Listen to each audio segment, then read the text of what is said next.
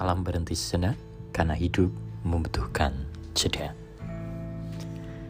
Teman-temanku yang terkasih, hari ini Sabtu 6 Maret 2021, saya mau mensaringkan permenungan saya terkait bacaan-bacaan hari ini dari kitab Nubuat Mika dan dari Injil.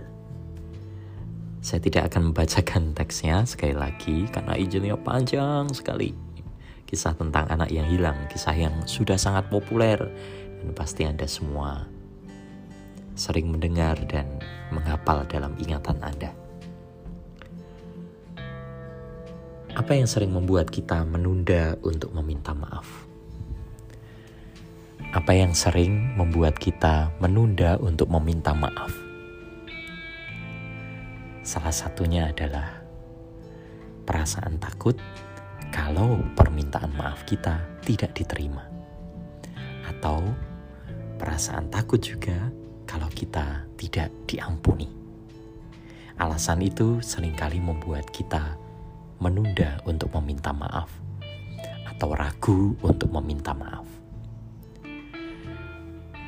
Perasaan ini sering kali terbentuk dari konsep masa kecil kita.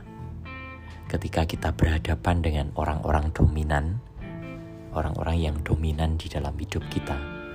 Entah itu orang tua, entah itu guru, entah itu sesama kita. Yang sering kali kita jumpai dan baik sengaja atau tidak kita melakukan kesalahan kepada mereka.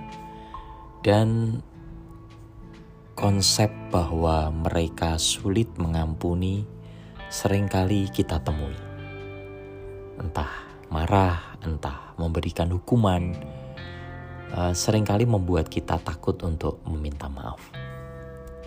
Tentu ini tidak semua begitu ya, jadi tidak bisa kita generalisir bahwa semua orang yang dominan di dalam hidup kita itu bukan seorang pemaaf.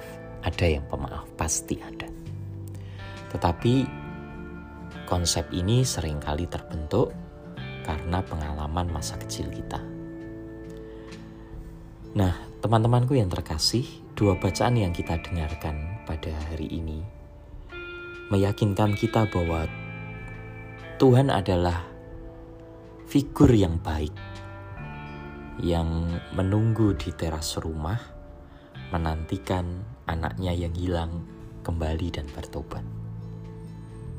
Bahkan dalam kitab Nubuat Mika dikatakan Adakah Allah lain seperti engkau yang mengampuni dosa-dosa dan memaafkan pelanggaran yang dilakukan oleh sisa-sisa miliknya sendiri? Yang tidak murka untuk selama-lamanya, melainkan berkenan pada kasih setia. Berkenan pada kasih setia. Itulah Allah kita, Bapa yang baik yang dikisahkan dalam bacaan Injil. Teman-temanku yang terkasih, kesempatan terbaik diberikan Tuhan pada kita untuk membangun semangat tobat. Dan mari selagi sempat kita memperbaiki hidup kita. Memperbaiki relasi-relasi dalam komunitas kita. Mengubah konsep atau mindset bahwa orang tidak bisa mengampuni kita. Mengubah ketakutan kita bahwa kita berjumpa dengan orang-orang yang dominan yang memberikan hukuman kalau kita salah. Kita adalah orang-orang yang dikasih Allah dan ditunggu oleh Allah di teras rumah. Dan ketika Allah melihat kita dari kejauhan kembali kepadanya, dia akan berlari-lari menyambut dan memeluk kita dengan syukur dan sukacita. Mari bertobat selagi sempat. Salam berhenti sejenak karena hidup membutuhkan jeda.